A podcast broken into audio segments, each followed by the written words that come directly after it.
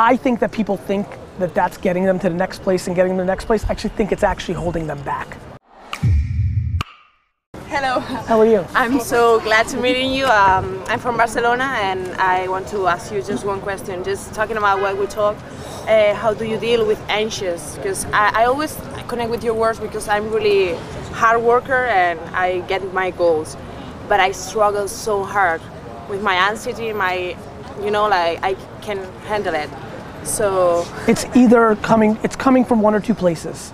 It's you're allowing somebody else to judge you, or you're judging yourself. myself. That's what I felt, and the reason I actually thought you were going to say myself, I would have bet on it, is because you say I always get my goals. I notice how my only goal is something that's so outer space and it's going to take 30 years. You know how chill I am?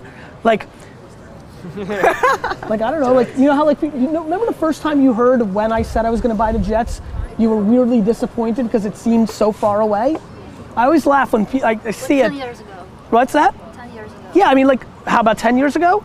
Even, No, e- you said about ten years ago. no, I, I always say like 25 years from now, 20 years from now. Like, I always think that I'll buy the Jets at 60, right?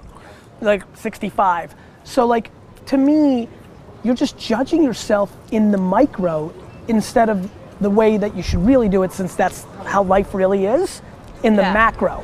What you need to challenge yourself on is are you really judging yourself, or are you worried about what people are gonna think, whether that's your mom or a friend or your sister or your aunt?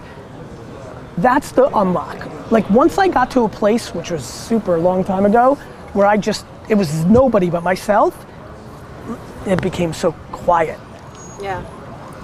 Thank you so much. Do, do you understand? yeah, I get it, but Like I, I would never say because I always get my goals because Yeah. I don't make short-term goals. You're making too many short-term girl, Yeah, goals. I, I live in just tomorrow and next week and next month. That's and I'm- crazy. yeah, that is I, crazy. I only live on my funeral, oh my gosh. and that's why I'm, so coming out light. I appreciate it. Outta here, then and, and that's why I'm like- so light, and that's why you're so heavy.